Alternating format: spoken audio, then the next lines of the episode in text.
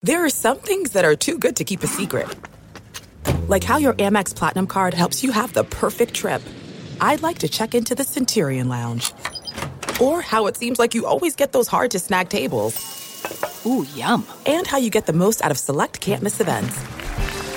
With access to the Centurion Lounge, Resy Priority Notified, and Amex card member benefits at select events, you'll have to share. That's the powerful backing of American Express. Terms apply. Learn more at americanexpress.com slash with Amex. I've been the editor of the New Yorker for 19 years, and the quality that I cleave to most, that I understand most, that I that that excites me the most is obsession. Those are the people that I, I really I look for, that I relate to most easily, that whatever the opposite of blase is.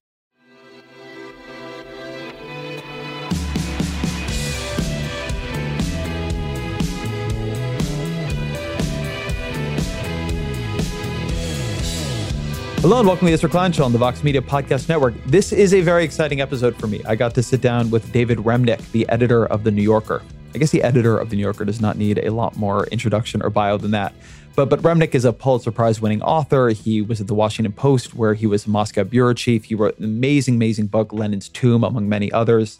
He's written biographies of Barack Obama, tremendous profiles of Bruce Springsteen, of Leonard Cohen, and he runs what may be the greatest magazine in the English language. This is a fun episode for me because I respect Remnick tremendously. You'll hear that in here, and getting to talk to him about what it is like to be an editor, how to do the work of running a, a journalistic institution. All of that is, it's not just fun, it is uh, very useful for me. So I appreciate that he took the time. So I'm not going to spend too much time winding this up. Uh, I think it's pretty self recommending. Here is David Remnick. David Remnick, welcome to the show. It's great to be here, Ezra. It's a pleasure to be here in the hallowed New Yorker headquarters. I don't know how hallowed the studio is. It looks like any other studio, but it's But- good to have you here. But but it feels more prestigious. Time will tell. So I wanted to I wanted to begin prior to the New Yorker with you. You were the Moscow correspondent for the Washington Post. Well, I'm probably the only foreign correspondent in the history of the Washington Post never to be a bureau chief. In other words, I was added to the Moscow bureau. They, they brought in a second person because there was a revolution going on, and it was a, you know, it, it was the Soviet Union then, but it was a piece of land that you it took you 11 hours to fly across. So they thought maybe having a second correspondent would be a good idea. What year was this? I started in the very beginning of 1988. And how do you how do you get the Moscow job at that point? That, that's a, you wanna know the good job. truth? I do. because that's why we're here. Well, it depends how Very the lie is. Nobody really want. Very very few people wanted to go. Huh. It's not.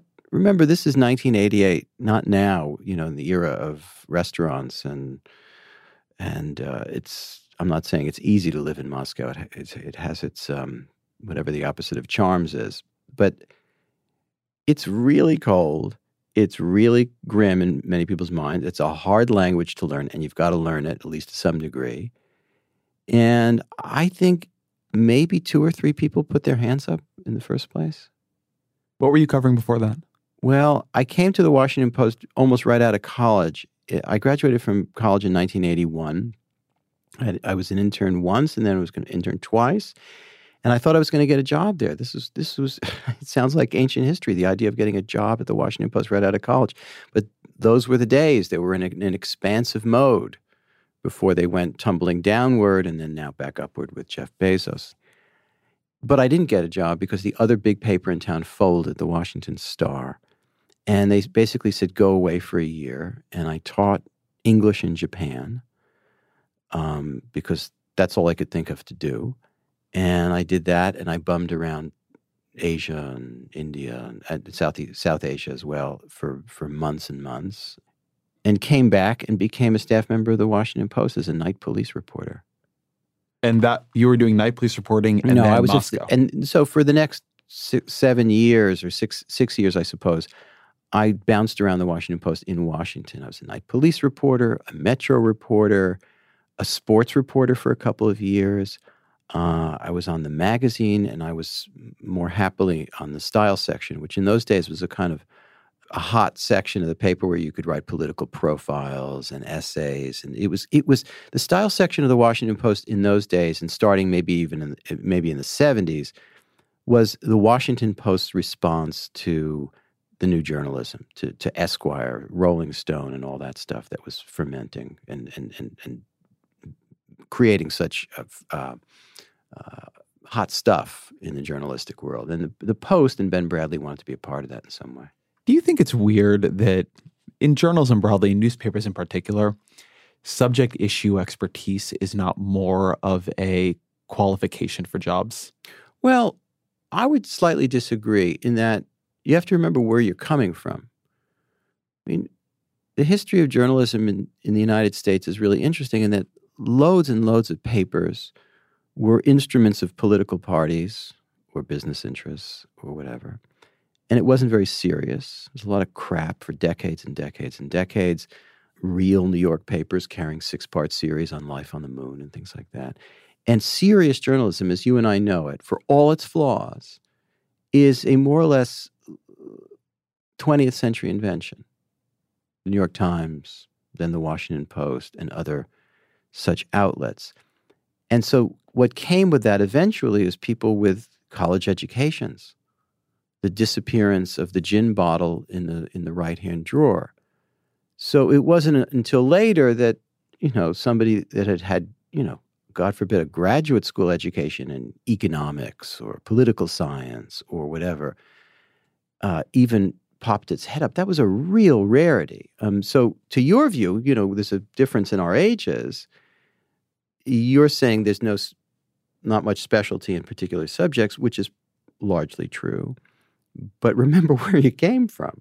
Remember where this trade came from. We now call it a profession. I, I you know, I'm, I'm old enough to think of that uh, in ironic terms. So the, the reason I ask that is it's something I think a lot about when hiring at Vox and, and just thinking about the profession broadly you can often go in one of two directions. And obviously, you try to split the difference to the extent you can. But there are people who have great journalistic skill sets. They're beautiful writers, they're great reporters, they're incredibly dogged. And then you can also go and say, but but they've been covering something else, and so to teach them politics or for them to learn how to be right, a, they a rot-. They rotate, and and you know, in foreign correspondence, for example, the tradition until recently was that so and so would go for three, four, five years. Mm-hmm and oh, and it was paradoxical because that person unless they were completely burnt out or exhausted or sick of it got better with time. You know i now watch with keen interest the new moscow correspondent from one paper or another or one site or another. And i can almost predict no matter how sharp they are or that in the beginning there are certain features that get written over and over again. The appearance of what's called puch this kind of um, kind of uh, I don't know what the hell it is. This kind of thing in the air in Moscow in the springtime that makes you cough, and we get a feature about that, or about uh, you know somebody encounters for the first time that it gets cold in Moscow in the in the winter. You get stories about that, or these cliches get then blown away by you know as you get better at it, you learn more, and uh, you get past surfaces. So you would say to yourself, well, why isn't it better to do as the Europeans do very often? Somebody stays there for 10 years or 20 years. I, I, I can't answer that. Um, but it, it, is, it is very rare that someone comes and they go to Moscow or China or, or whatever with, with real expertise. Evan Osnos, who covered China for us, had studied Chinese for not the requisite you know, year and maybe a summer in Middlebury or something like that. He had eight years of Chinese and Chinese history and politics and study before he went there for the Chicago Tribune. And then when we were lucky enough to uh, steal him away. But somebody like that is a rarity. But one thing you could imagine having emerged in journalism is that as opposed to taking good journalists and teaching them new subjects, we took subject issue experts and taught them journalism, right? You can imagine that you would go find a political scientist who specialized in Russia uh, yeah. international well, I know, think issues. If, if I have the story right, Steve Cohen, who who is uh, an emeritus professor at Princeton and NYU, told me that he was either considered for or asked to be the Moscow correspondent of the New York Times many many years ago. Mm. He's a, quite a controversial figure now for uh, for his views about Putin and so on. This was many years ago.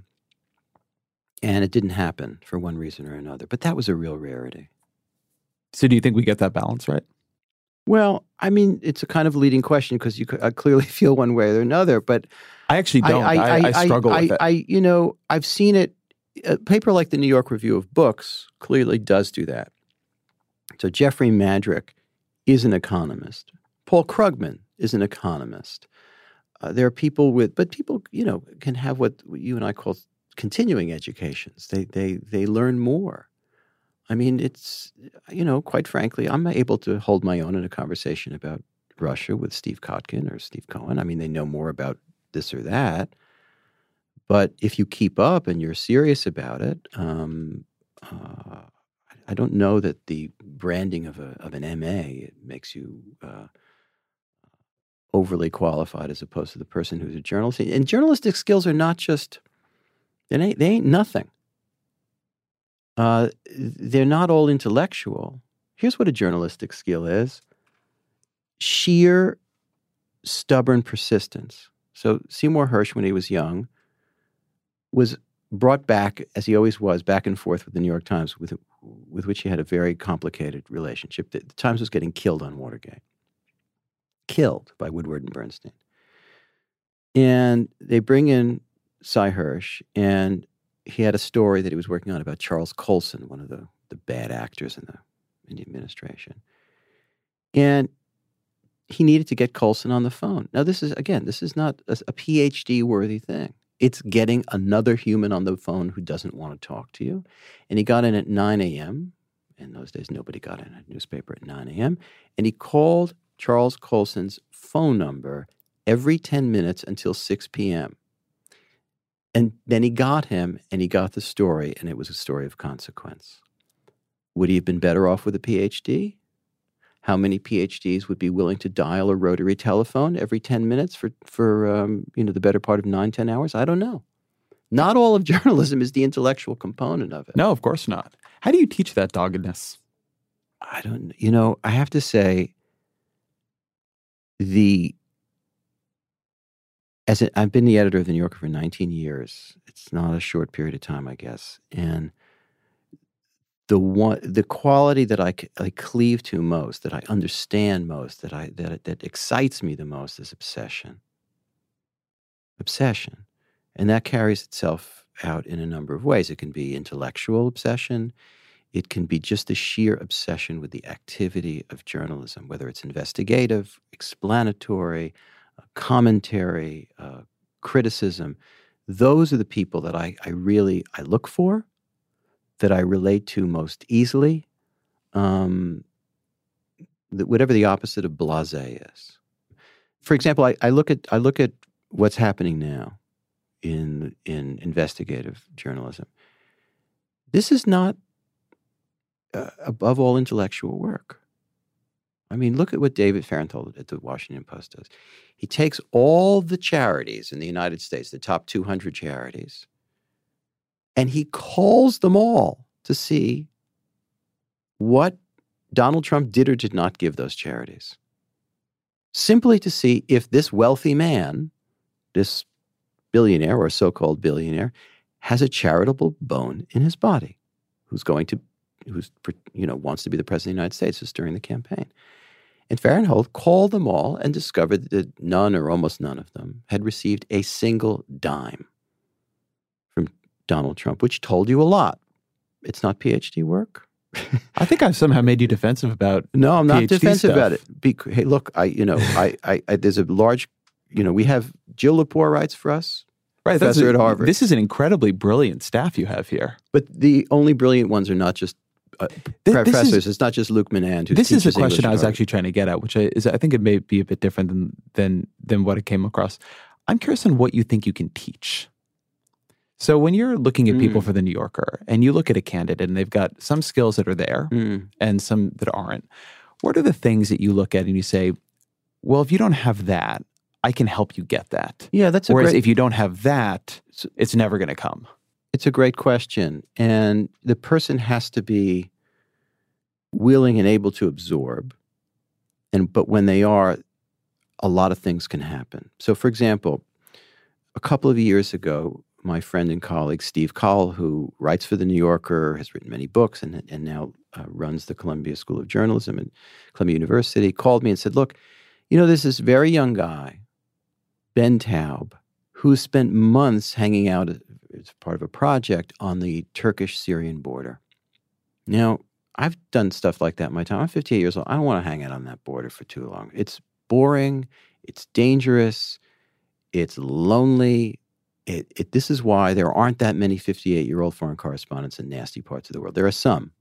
Dexter Filkins is going to do it until he can't do it no more, I'm pretty sure, or Jon Lee Anderson and, and others. But it's, it's, it's often a young person's game for all the obvious reasons. Now, did Ben know how to write a long New Yorker piece yet? No. But he had the, ex- the absolute absorption in the material of what he was doing, of war crimes. And, and he was very smart. And so all what he needed was a good editor. And he started working with Willing Davidson, who started here as a fiction editor and now does both, does nonfiction. And he started to learn how to by just by talking and picking things up, how to tell a story, how to pace something, what it meant to have the story or what it meant to not be there yet. You know, same thing happened with Evan Osnos. Evan Osnos had more of a background. He had been at the Chicago Tribune. He handed in his first piece from China to John Bennet. And it, you know, it was fine, but it was like a long newspaper piece, taking nothing away from newspapers. It was not what one would hope for. But Bennet edited him, talked with him, and then the second piece came in, and it was completely transformational. He had he had absorbed all these lessons about storytelling and pacing and characterization and taking your time and all the many things that can actually be learned. Same thing with creative writing a lot of writers used to be very dismissive of this. And maybe there is a creative writing industrial complex and so on. But the truth is, uh, art schools, uh, creative writing schools can teach you. Do they substitute for genius? Do they substitute for how much reading you do? Do they substitute for absolute obsession and drivenness? No. But there are things that can be taught. There's no distance too far for the perfect trip. Hi, checking in for. Or the perfect table. Hey, where are you? Coming! And when you get access to Resy Priority Notify with your Amex Platinum card. Hey, this looks amazing! I'm so glad you made it. And travel benefits at fine hotels and resorts booked through Amex Travel. It's worth the trip. That's the powerful backing of American Express. Terms apply. Learn more at americanexpress.com slash with Amex. How do you hire editors? That's harder. It is. It's much harder because writers you you can read their work and you can tr- at least start to try to imagine what person A working for for such and such a publication might be like at the New Yorker. You're not always right, but you're in you're in spitting range of it because you're reading them. You see the product of their of their work. You make all kinds of allowances for various exigencies of, you know, okay, they're writing for a newspaper or for some other form. It's going to be different here, but editors, it's much harder how do you see their work? Well, talking with them is one thing because you get a sense of their personality and intelligence in the chair to a limited degree, but how they work with writers, what confidence they instill or inspiration they help bring along, uh, what they do to a manuscript is it's um, I find tougher, do trickier. You, do you do editing tests? Do you? We do, we do, and they tell you something up to a point up to a point. What is a great editor? Hmm. Well, for example, you know we ha- we're blessed with with a number of them. Uh, really blessed. I've had the good fortune to be edited here, and it's a it's a so, great experience. So I work with Henry Finder.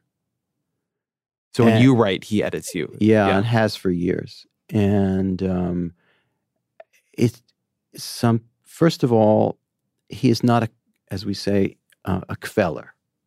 He is not one I where I hand something in, and even if it's good, it's not like he, you know, he's going to shower me with little bonbons of praise. We've been we've been at this too long, maybe.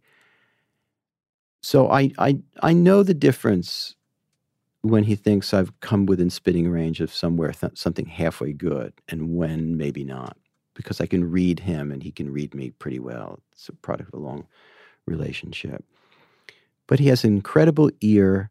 He has he reads up on what you're writing about, so he becomes fluent in I've seen him become fluent in the NBA, in music, in literature, in philosophy. He's a polymath. Same thing happens with Daniel Zalewski. Daniel Zalewski, the way he works with David Grann, the transformation of David Grann at the at, at earlier publications and ours had a lot to do with that relationship with with Dan Zalewski. Um, I see it all over the place, and but but they are rare. But they're rare. It has to do with temperament. It has to do with patience, encouragement, but also the thing itself. What level of clarity can the editor bring to it? What the questions he or she asks uh, are crucial. Do you think that great editors come up through editing or they're writers who become editors? Robert Silvers, who was probably the great editor of his extended generation, who just died a couple of months ago, who edited the New York Review of Books. I don't know that he wrote anything other than a, a little preface here and there to a collection or something. Mencken was a great editor and he wrote. So I don't think there's any formula here.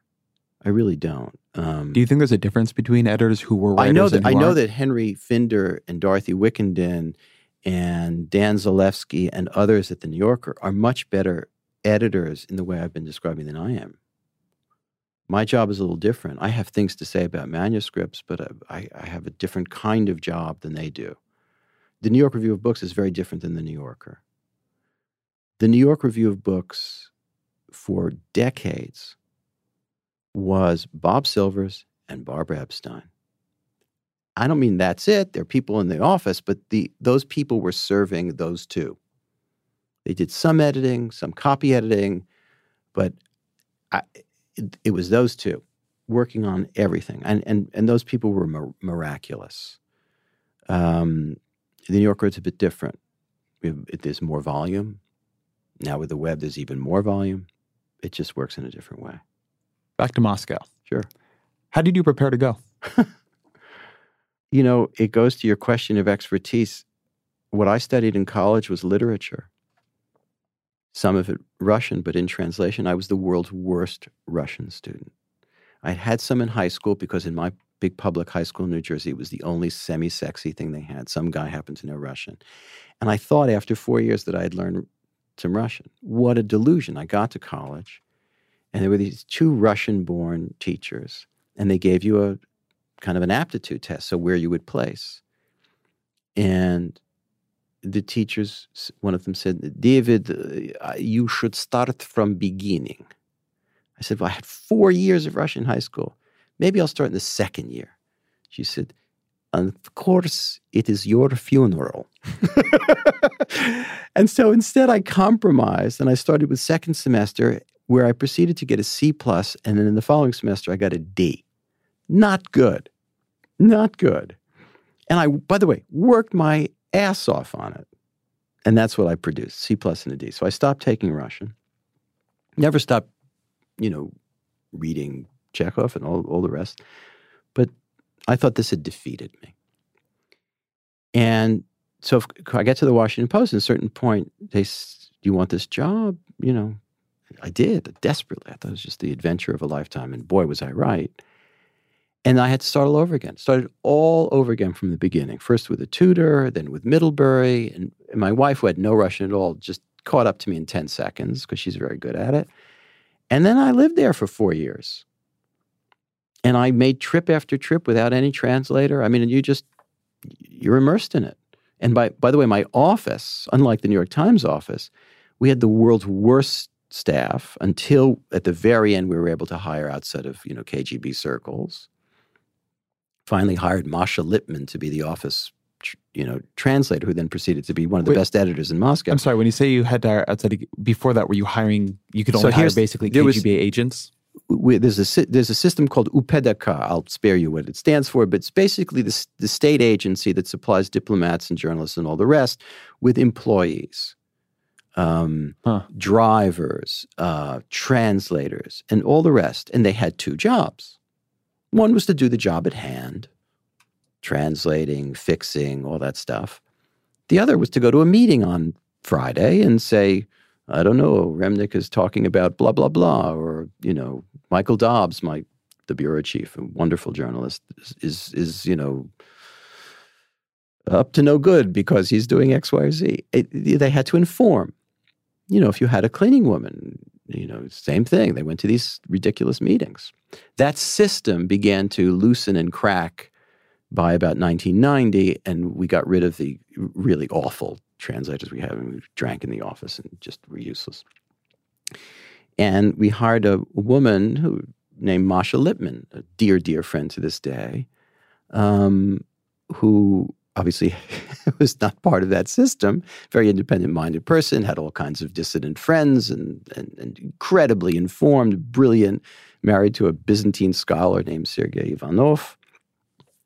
Uh, really helped widen our world. And, you know, had English, you know, the way you dream of. And so that world changed. What was the experience of? I mean, without being deluded about Mhm. the persistence of the KGB itself.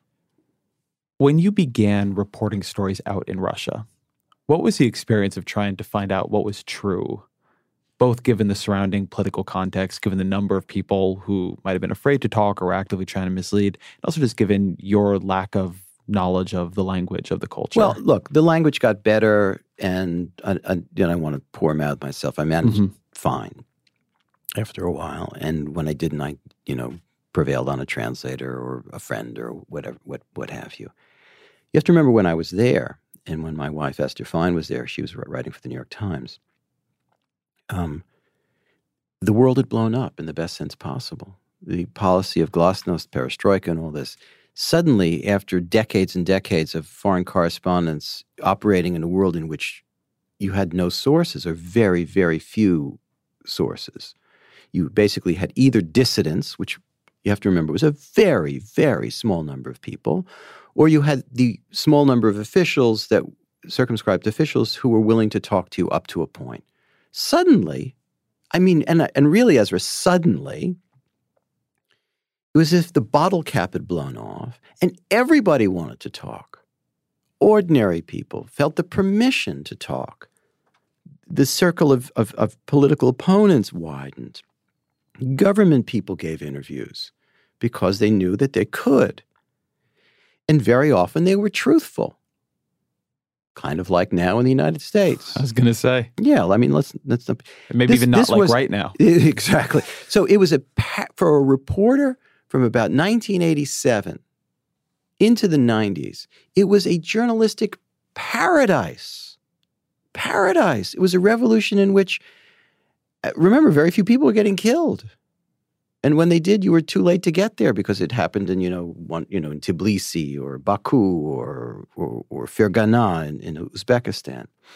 You know, it was it was this uh, journalistically, every morning you would go outside and hold out your basket and it would be filled with rain, filled with information.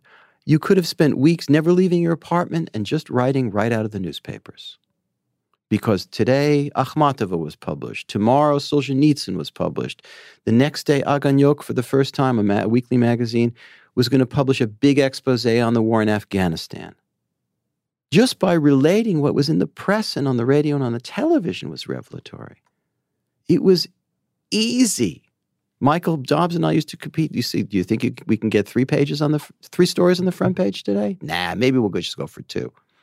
It was it was a form of cockiness that, but you know, anybody could have done it with half an effort. I, I just I can't. I, I loved it. I loved it. I worked from you know nine thirty in the morning till two in the morning every day for four years. We, my my wife and I bought cross country skis and we brought them to Moscow. They never left the bag. I never used them once. We, I think we gave them away, Were you optimistic about where the country was going? preposterously so. I mean, I, I, I would ask. I you have to look at it in the larger sense. I mean, when I left Moscow at the end of 1991, Sovietism, totalitarianism, and the imperial structure of the Soviet Union had collapsed. There was no illusions that this was going to create all kinds of dislocations of, of predictable and unpredictable kinds. But overall, there's an enormous sense of optimism. At the same time, you could say the same thing throughout Eastern and Central Europe. Um, there were all kinds of possibilities elsewhere in the world. The number of democracies shot up, shot up from the mid 80s until the beginning of the 21st century. So, of course, I was optimistic. And here we are in 2017. And if I had known then, you know, that we'd land now, I, you know, we, we'd be in a very grim mood. How would you explain where Russia is in 2017? And how it got there?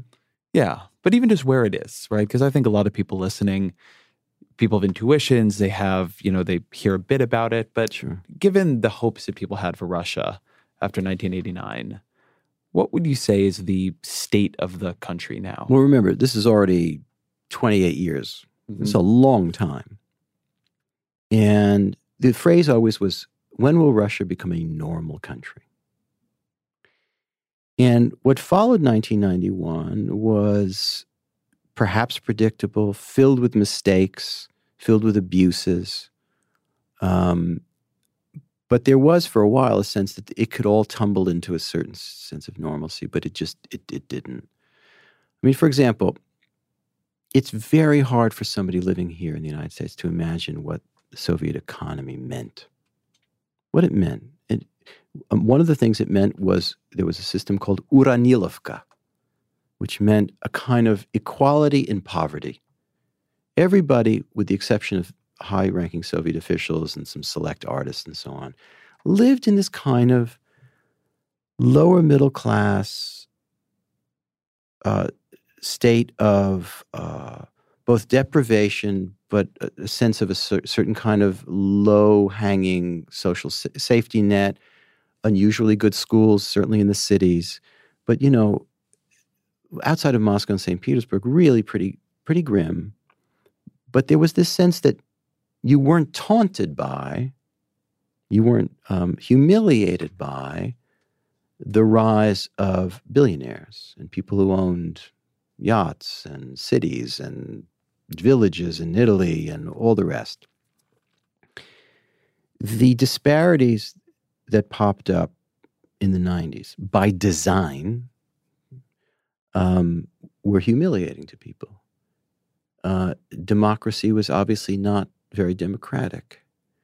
So this, you know, our we all wanted Yeltsin to beat the communist in 1996, but he stole the election. He stole the election. There's no question about this. How did he steal an election? Well, his popularity ratings were in the single digits. And in those days, the oligarchs still had control of a good deal of the media and, and TV and other, other outlets. And they got together at Davos, of all places. There were about eight, of, eight or nine of them.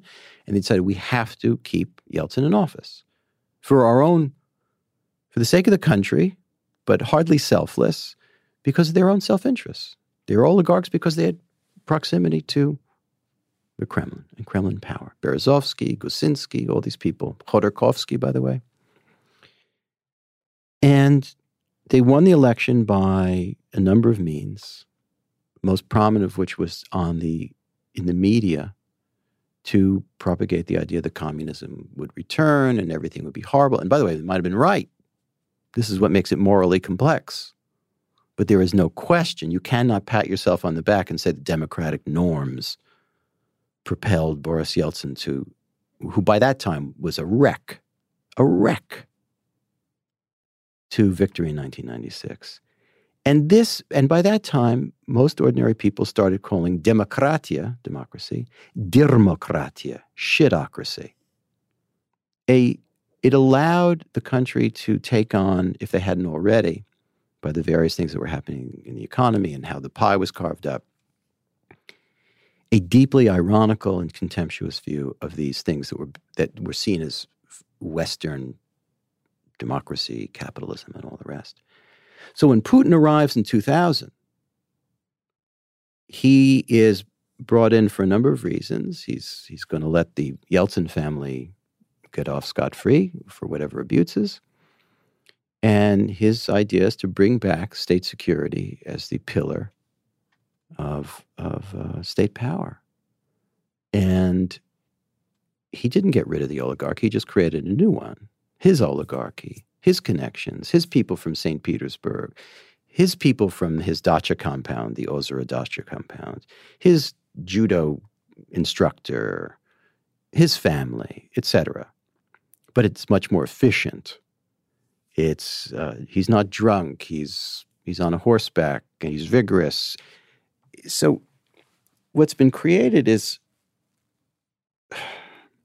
Putinism which is a form of authoritarianism and oligarchy, it, which it, in which I, it's hard for me, and I'm sorry to ramble on about this, but in 1991, I sat in an office in Lubyanka, KGB headquarters, interviewing the new liberal head of the Moscow State Security Services, a real liberal.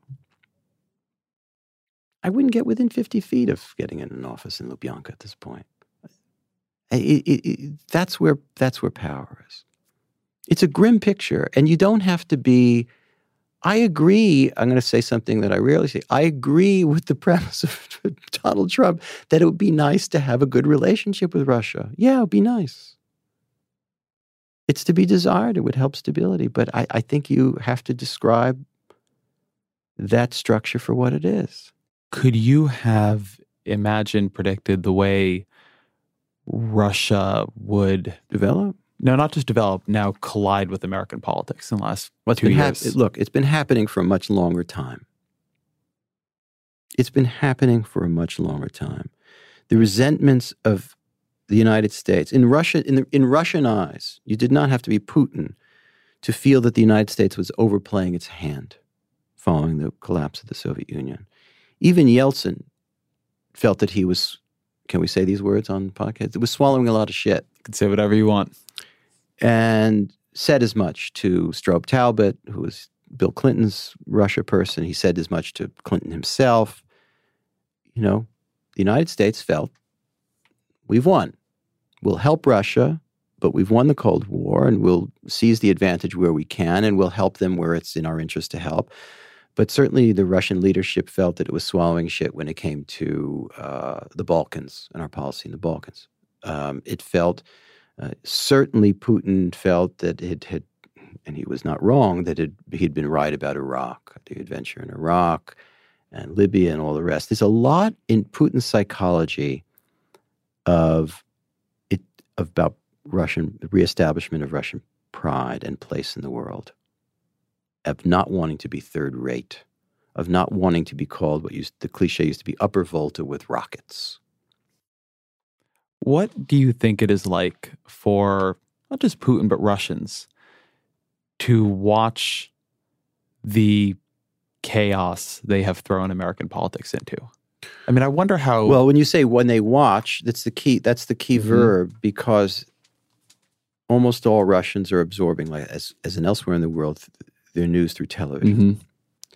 And it's very hard for me to describe for you accurately the degree to which Soviet television is um, a reflection of the world as Putin wants it to be. It's a completely con- state controlled, uh, KGB inflected medium.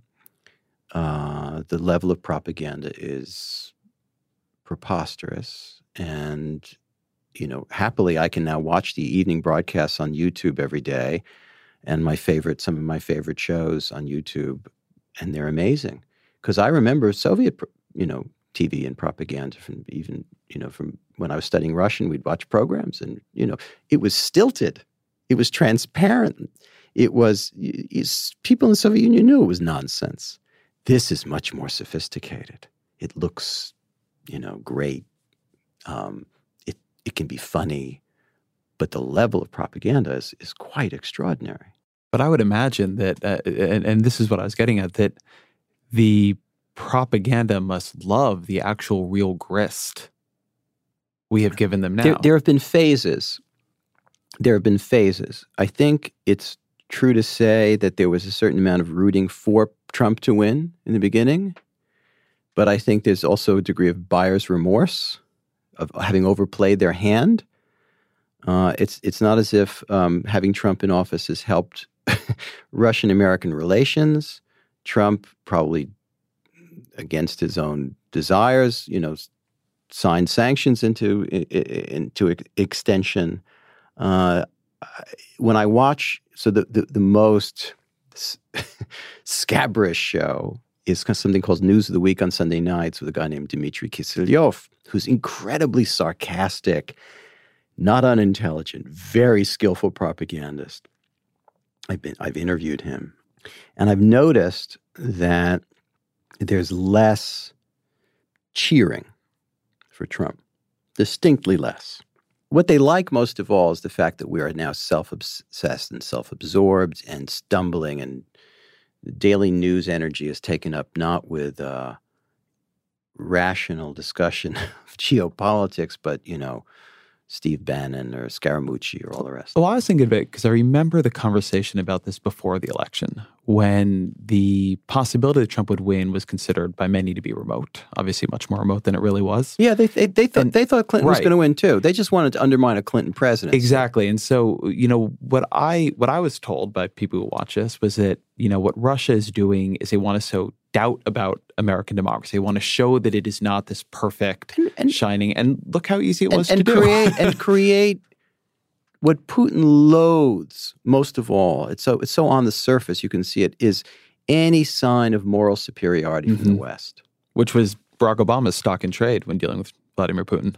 Yeah, well, well, to some degree, to some degree, and by the way, well deserved. I'm not arguing that point. Yeah, yeah. I, I, you know, so the more he can muddy the waters, the more he can instill self doubt in America, the more he can despoil the uh, concept of American exceptionalism, if there's any sense of that anywhere and, and loosen the land anymore, he's happy.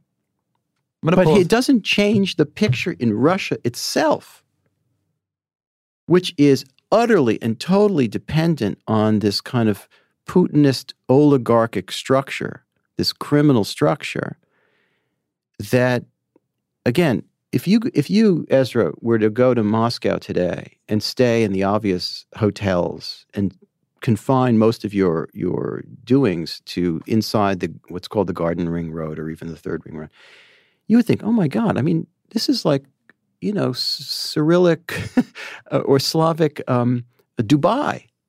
There's shoppings. When I lived there, there were no restaurants. So now there are shopping centers, and you you need a Zegna tie for two hundred dollars, no problem. You can get you. You don't really like uh, Southern Japanese food. You just want you maybe a Hokkaido cuisine, no problem.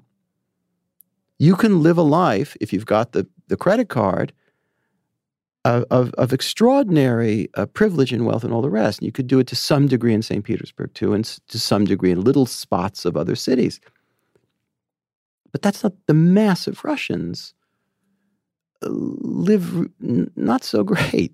And the, and the middle class explosion has stalled. Lowered uh, oil prices have, have really undercut this explosion. Sanctions haven't done them any favor. Um, you know, Putinism is not a victory for the Russian people. It's a victory for the people around Putin. Let me pull us back to journalism for a bit.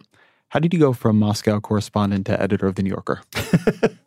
so I I came back from Moscow and wa- I I got this kind of small grant from the Council on Foreign Relations to sit in a tiny office up in the up in the uh, in that mansion on Madison Avenue between Madison and Park, and I wrote a book. I spent the year writing a book and shuttling between Moscow and New York a couple of times to finish. And I was intending to go back to the Washington Post, but this in, is Lenin's Tomb. Yeah, it's a wonderful and, book. Thank you. And I was gonna, I was gonna be the New York correspondent for the Washington Post, largely because my parents were really failing. I mean, my mother's still alive, but they're both. One had Parkinson's, one had MS. Being in Washington, much less Moscow, was really not tenable. And I love, you know, I'm a New York is, I love New York eh, much more than Washington. And Tina Brown called me on the telephone and she was the editor of Vanity Fair. We had lunch, and weirdly, throughout the entire lunch, all she wanted to talk about was the New Yorker, where I'd written one piece. And I guess I'm pretty naive, and I didn't know what that was all about. And then a few months later, she became the editor of the New Yorker and hired me as a writer. And so for five years, five fairly blissful years, I was a writer for the New Yorker. And then after Tina quit and went off to do a magazine called Talk Magazine, there was no editor. And uh, Cy Newhouse, the owner of the New Yorker, offered the job first to Michael Kinsley. That arrangement fell apart for whatever reason, and uh, the next day the job was offered to me. It's a, and I have to say, Ezra, it's a, it was, you know, even 19 years later, a little odd since I'd never edited anything, certainly not professionally. If you Well, had never had- edited or yeah. managed, it sounds like not managed. no, in staff. fact, in a Moscow bureau of two people, Michael Dobbs was the bureau chief, so I didn't even manage that. So how did you persuade Cy Newhouse, or how I did Cy. Newhouse get persuaded? I, you, you, That you could I, run it. I, to this day, I, I'm, I'm not being faux naive here. I don't have any idea. We had a couple of meetings where I thought the meetings were about, gee, who would be a good idea? And I'm talking to a few writers at the New Yorker, and maybe Remnick might have an idea. And then at the end of the second meeting, um, I could see where this conversation was going a little differently. And I said, well, maybe I'll, I'll write a memo over the weekend about things maybe that should change or improve or alter at the New Yorker or develop. And over that weekend, he met with Michael Kinsley, offered him a job, changed his mind, about which I knew nothing until Monday morning, and was offered the job at 10 o'clock on a Monday morning. And he said, You have, you know, you can take about a half an hour to decide. and I did. You must have, in the subsequent 19 years, had some conversation with Newhouse that shed light on what he saw in you. No. I would tell you, Ezra. I, I really, I think he probably thought, you know, here's a writer that the previous editor got along with well and uh, has some sense of judgment. Maybe there's something in that conversation that, you know, didn't repel him. Um, I, you know, won a couple of awards, maybe. So, you know, I I have no idea. I really don't. And and he's a pretty quiet guy. And we talked about a million different things, but that wasn't one of them. So you come in in 98, is it? Yeah. This is a flush moment. Not for the New Yorker. Is that right? No, we were losing money. Ah. Because I think of that as one of those, I think of that late 90s period. Yeah, yeah, yeah. As a If moment before Fair, yeah, journalism. Yeah. No, I, I remember we have a different kind of business. I um and we can talk about that. I have no secrets about it. Um what happened I, I think we tend to see this only in terms of the internet age and thereafter. With the New Yorker, the zenith of advertising, the zenith, 6,000 pages, was in 1967. It, the, the New Yorker, which was invented in 1925, really as an economic thing, just rode a post war consumerist boom, you know, with the developing middle and upper middle class and all those ads. And the reason the New Yorker started publishing, you know, three part series and four part series was not only on their literary and journalistic merit, but also the n- need to have editorial matter running next to, you know, teacher's scotch and this travel agent and that department store. And that started to change. There became more things in the newsstand. Television became bigger. All, all these other media things changed. People's tastes changed. Other competitors happened. So the zenith of advertising for the New Yorker was late 60s. And thereafter, it was a rather slow slide down. So there, it didn't wasn't perceptible. The New Yorker was independent. It was owned by the Fleischmann family, and it still made a profit. And Fleischmann's began to care too late, I would say.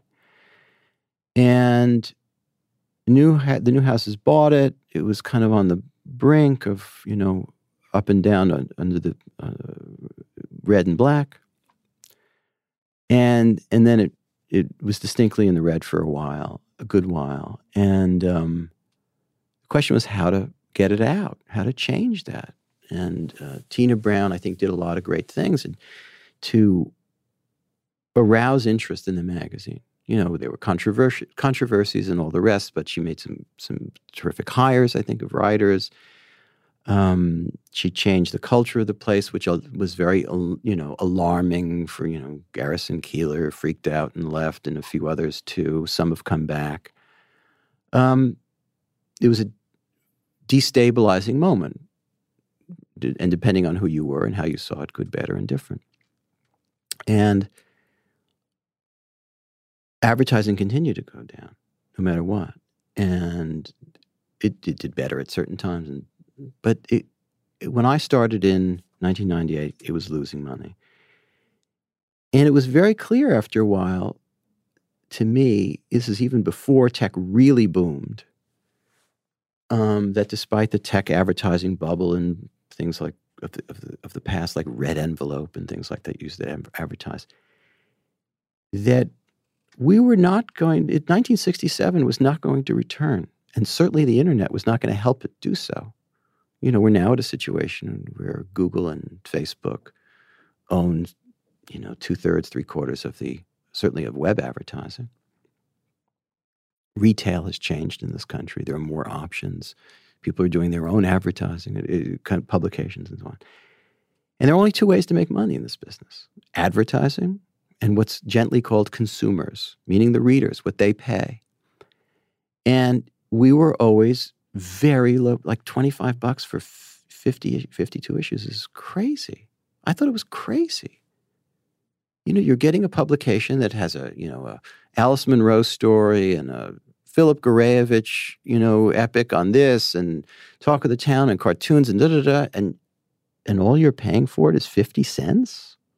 Less than one issue of the, of the newspaper on a newsstand at that time? This is crazy. So the proposition now is for a subscription that each week you might pay what you would get a small cappuccino at Starbucks. And I really think that for the what we turn out on the web every day, which will only increase in its richness, what we publish in print and then online immediately on uh, midnight Sunday, uh, Monday, is is worth that at least and our readers have, thank God, agreed, and we've been making we've been making a, a handsome profit for quite some time. The New Yorker has gone in the direction to build a business and has been successful doing it in actually charging money for the product. Mm-hmm. When a lot of organizations are actually going in the opposite direction, right? Not only are we relying on advertising, but we're on increasing platforms where we get nothing on the platforms at all. Correct. What are the differing incentives of running a publication where you actually are trying to charge money for the product? How does it change the way you run the publication? How would it be different? Well, the happy, mm-hmm. I would say, the happy coincidence is that our readers want what we do when we are at our best. So, in other words, the worst thing I could do, not only as a moral and journalistic proposition, is dumb the magazine down, but it would be the stupidest thing I can do as a business proposition. That's what our readers want. I don't need, you know, consultants or polls or surveys to tell me that. I just know it. I know it. When Raffi Khatchadourian publishes a 20,000 word profile on which he has spent, in essence, years on Julian Assange, our readers want that.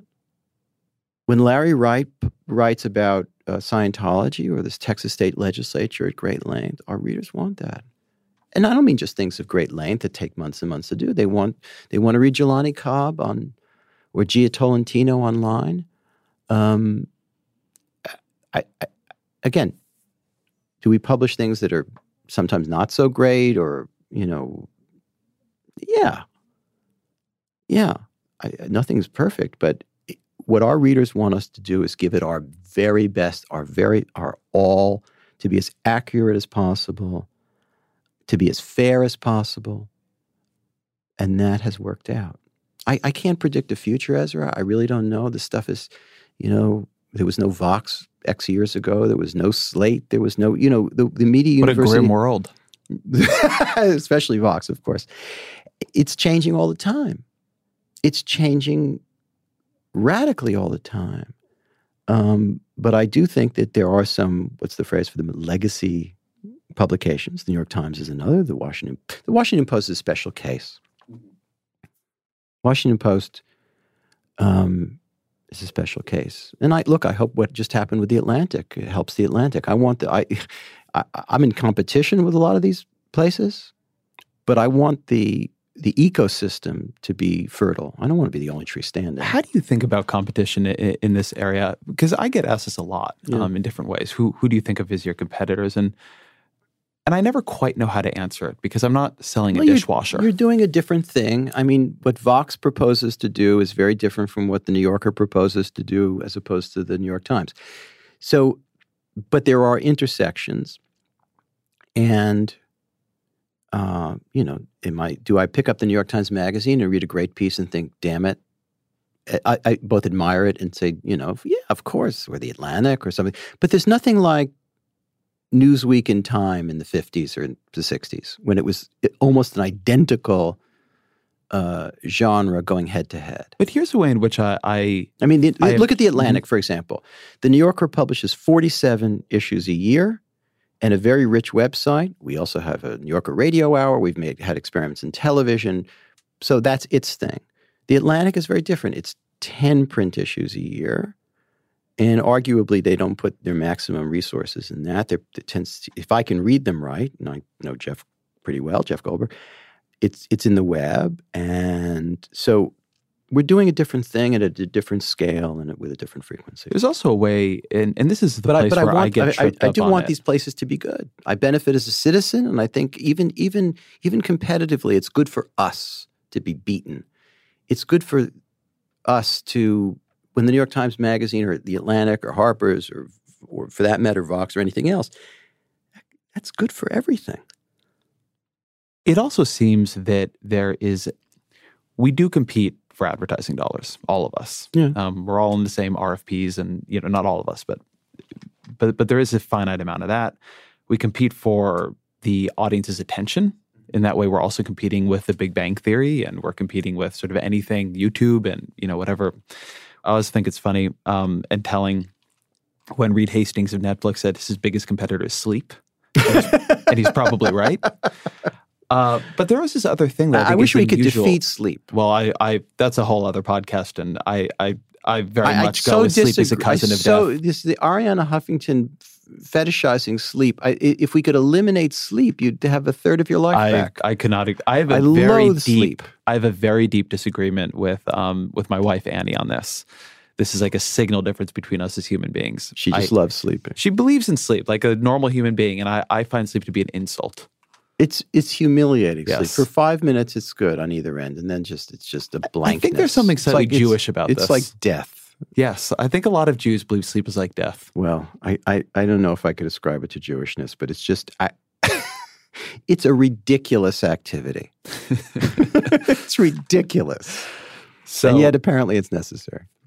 So, but the other thing that I do think is interesting is that when the the Atlantic gets people into politics, or people begin, I always think a signal thing about somebody reading the Atlantic more to become more likely, not less likely, to read Vox.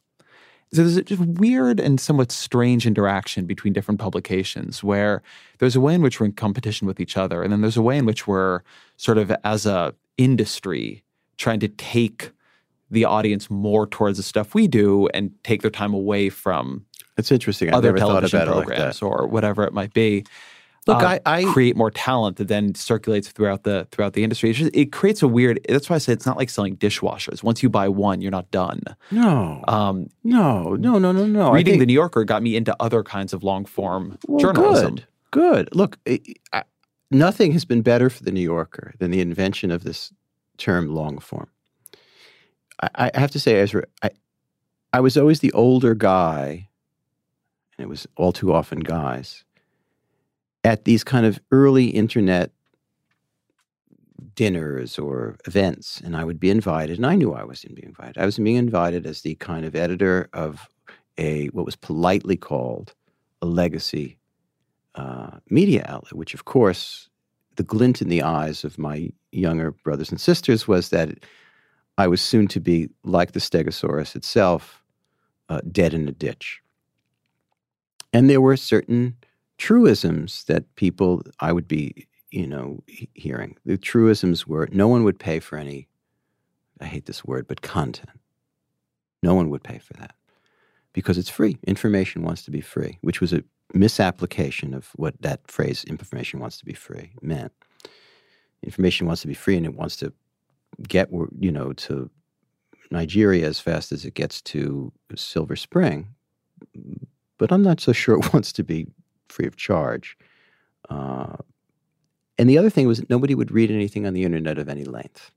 That was also an evangelical, hard truism that I was hearing all the time. And I was wrong about a lot of things, always am, but those two things they were wrong about. People will pay for things that are extraordinary. People will read things that are great. It might not be 330 million Americans, but it'll, if, I remember once I was talking, I, had, I was interviewing Philip Roth and he was de- deploring the state of fiction reading audiences. This is before he became, again, a best selling author. So he was in a kind of despairing mode. But to cheer himself up, he said, if you, if you write a novel and only 5,000 people buy it and read it, that may seem depressing. But if all 5,000 people streamed through your living room and shook your hand and said, thanks for the, for the four evenings that I spent reading this novel, you would be brought to tears with gratitude. And so sometimes I, I imagine, look at the readership of the New Yorker. There's a million now, thanks a little bit to Trump in the recent weeks, a million, 250,000, 300,000 readers. Now, we live in a country of how many? 300 million plus people. But if I imagine them as Yankee stadiums filled with people, that's a whole lot of people being absorbed in texts that are often enigmatic, complicated, take time to read. I'm filled with gratitude to them for taking the time. And I know that I'm not the only thing they're reading. When you put out an issue of The New Yorker, what is your internal test on whether it's good? What makes you feel like you've done a good job that week? It can be, it differs for a given issue because remember, we're not a publication of obligation. The New York Times damn well better cover de Blasio, the White House, the Yankees, the Mets if you have to, even the Red Sox on occasion. There are obligations. There are countless obligations that are given to the New York Times that I expect as a reader that they're they're on to. The New Yorker is something different. You expect us to have a political comment that week about, you know, Charlottesville or or the latest outrage from the White House or what what have you, global warming, whatever it might be. And you expect us to have reviews in the back that get to the movie or the book or the something of its moment. The rest is up for grabs. So it every anything can happen in a given week. So the mood of a of a, of, a, of, a, of an issue can be altered by the, the centerpiece of the issue. This week that we're talking was a very weirdly heavily investigative week, particularly a piece by Raffi Khatchadourian about Julian Assange and then a piece about uh, basically a money laundering operation that that um, Donald Trump invested in, in in in Georgia, not state of Georgia, but the Mhm. nation. So this week, which I'm very proud of, but it has a very heavily investigative tilt. On another week, it could be the issue could be built around an Ian Frazier piece, uh, which is very funny. Uh, so it depends. William Shawn used to carry around in his wallet. I don't know if you were a kid when you were a kid, you were a sports fan, but I would, like a dummy, you know, o- occupy my bored hours in school by writing out the ideal starting five in history. You know, uh, Wilt Chamberlain, Bob Cousy, whatever, whatever you like, Elgin Baylor. Shawn used to ha- carry on his wallet an ideal issue of the New Yorker. You know, Truman Capote feature on blah blah blah. Um, letter from London from Janet Flanner. A kind of platonic ideal. Did it change? Did he change the card? I, I don't know. There's a photograph of it in one of the million books about the New Yorker of it that I found completely charming. That here was this, you know, figure of great probity and maturity and he was behaving like an NBA fan for his own enterprise. I kind of love that. And I think about it like that too. And you're always falling short. You know, what I loved about my relationship with Cy Newhouse is A, he never read the magazine in advance, never had a suggestion for the magazine, never said, you know, I have this friend, lay off of him or her. None of that. And what I really enjoyed was that he always liked the right thing. He had good taste, but didn't go over much about it because he thought he'd be intruding somehow in the editorial process, both in the past and in the future, if he sort of laid it on too thick. This is a good bridge to something that that I am struggling with, um, and I'm curious how you think about it. How in this era, when the emotional intensity around political news has jacked up to Yeah. such a high level, how do you retain the mental space as an institution to keep having that mix? How do you not become a publication online or in print of obligation where it feels like everybody is thinking about Trump and so you need to think about Trump that much too and other things get squeezed out? Well, I don't want to underestimate what I think we're living in. I think we're living in an emergency. And I've thought this from the start.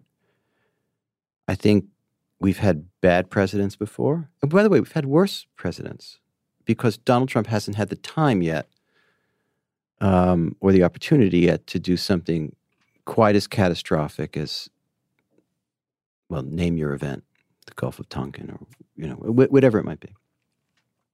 But he is a uniquely dishonest, uh, prejudiced, and incompetent chief executive, in my view. And I don't think I'm alone in this. And we all, at least all of us who feel this, live with a certain sense of foreboding of what it could lead to. It's already, a lot of things have already happened. A lot of um, hollowing out of the government has happened. Uh, we've we've isolated ourselves uh, morally and in terms of uh, policy on a number of issues, whether it has to do with national security or global security, or global warming, or eh, just a whole host of issues. But I also know that our a human being requires uh, other things, other other information other than what's happening inside that white building on Pennsylvania Avenue. And I also have an awareness of how much they're reading about in the New York Times, the Washington Post, or online and any any other publication. And there is a such thing in this world as um, joy, um, um, different kinds of human drama that are only fulfilled by fiction or other subjects or humor or uh, other approaches. Nevertheless, we've written a hell of a lot about this White House and all that extends for it, and we will go on doing it because I do think it's an emergency. Is it harder for the New Yorker to cover this White House, given what this White House thinks the New Yorker thinks of it, given what you think and just expressed of it? You mean in terms of access? In terms of access, in terms of getting time with people, in terms of doing the sort of profiles that the New Yorker is known for? Well, we've, you know, sometimes access is an overrated thing. It, is true that in my case as a writer, I profiled Obama a number of times and had a lot of access to him, and um, so have other people. But you know, our reporters have been talking to people at the at the White House now.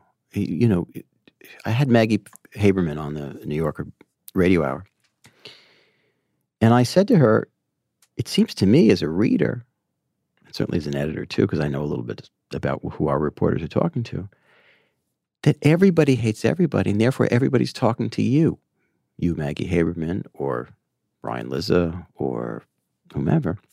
She said it's absolutely true. Now, if you're talking about Trump himself, no, Trump is not raising his hand to come come to the New Yorker.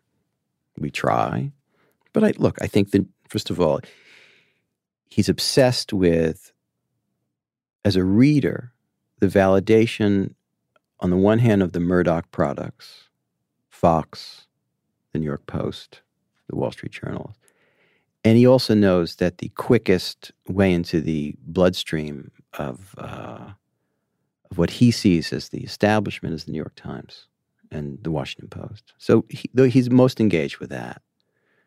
Um, how he feels about the New Yorker, I couldn't say. When it was October 2016, and you thought, as presumably as many people thought, that Hillary Clinton was going to win, Yeah. and we were probably going to have a reasonably boring period in politics. That's what I oh. I didn't think be. it was going to be boring. Well, that's interesting. What did you think it would be like? I, boy, when has it ever been boring?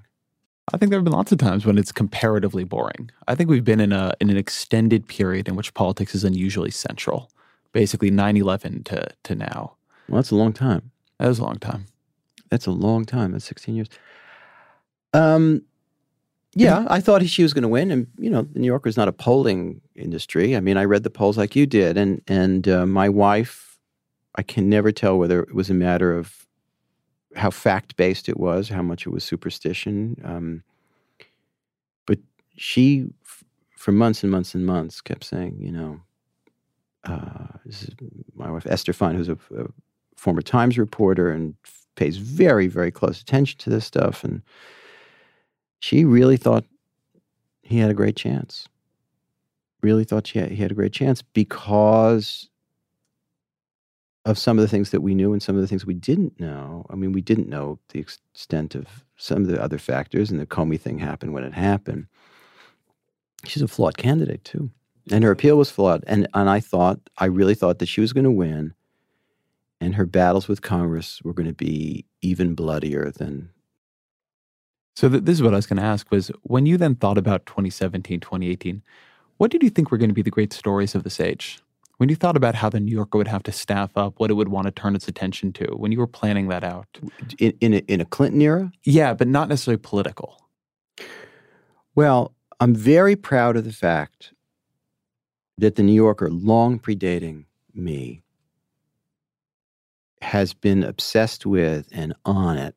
We're concerned the the great existential, political, environmental issue of our time. This is the magazine that Bill McKibben published. The really first piece that popularized, I think it was a piece of kind of popularizing science and politics about, about climate change. And that, you know, and certainly in my time has been followed by a three three part series by Elizabeth Kolbert, who then went on to write The Sixth Extinction. But I think that that requires constant attention. And I believe me, believe me when I tell you, that's a great, a great Trumpian phrase, believe me. I I know that all of us resist this subject as readers. It's it's considered boring. Who wants to read about solar panels, wind power, uh, alternative energy sources, the politics of saving s- coastal cities? It's you know it's not as sexy as you know Anthony Scaramucci describing the um, dorsal flexibility of Steve Bannon. It ain't funny. And it takes place in a different time frame. Mm-hmm. But I think that time frame has caught up with us in, in such dramatic ways that it, it, um, it's imperative for us to continue covering it and, um, and banging away at it, What did you think was becoming a great story? becoming a great I'll, story. gi- I'll give an Yeah. example. Something I Yeah. noticed in the New Yorker over I mean, the last year and a of them, half but yeah. was that it had become really, really good on the culture of the tech world. Yeah. You know, we always have to remember we're not going to be good at um, the same things the New York Times is going to be good at, or Vox is going to be good at, or we're, we're kitted out in a certain way in terms of our staff and how we approach things. Now, we've had a big cultural change because I should backtrack and say the cultural change of becoming digital for the New Yorker was, in a way, more complex than the New York Times or the Washington Post. Why? For the Washington Post and the New York Times, going from being a paper newspaper to a digital first enterprise has its, I, I, I'm the first to admit its complexities and its differences. But it's really the same wine in a new kind of bottle. Yeah, there are some videos, there's, there's this, there's the overnight newsletter, there's all kinds of new bells and whistles. when you when it's digital. But you have hundreds of people in a room who are newspaper reporters who knew, who write at a certain length and quickly, and they follow beats and they're organized in that way. We are much smaller, and people come here in order, or they did, to write in a different way, which takes more time. So the question came up, and I'll get to your, your other question. The question: What do we do with this new digital tool? Do we just take what we did on the New Yorker and throw it online and hope it gets all over the world faster? Well, in the beginning, yes. In the beginning, yes.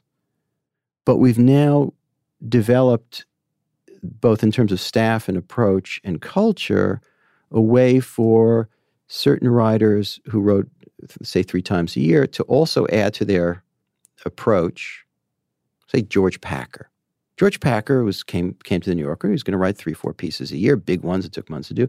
But George Packer also has a polemical side to him, and the web is given to that. He can react to something that happens on Wednesday with intelligence and experience and all the rest. So we've had to we've changed the culture within, and we've also added people from without who who have this other way of going at things been complex. It hasn't been easy. It's been it's an ongoing process. Um, in terms of subject, um, uh, what was the thing you raised? What What were you interested in as emerging stories? Like when I, oh, in terms of, of tech, Yorker, yeah. In terms of tech, look, I'm not interested in gear.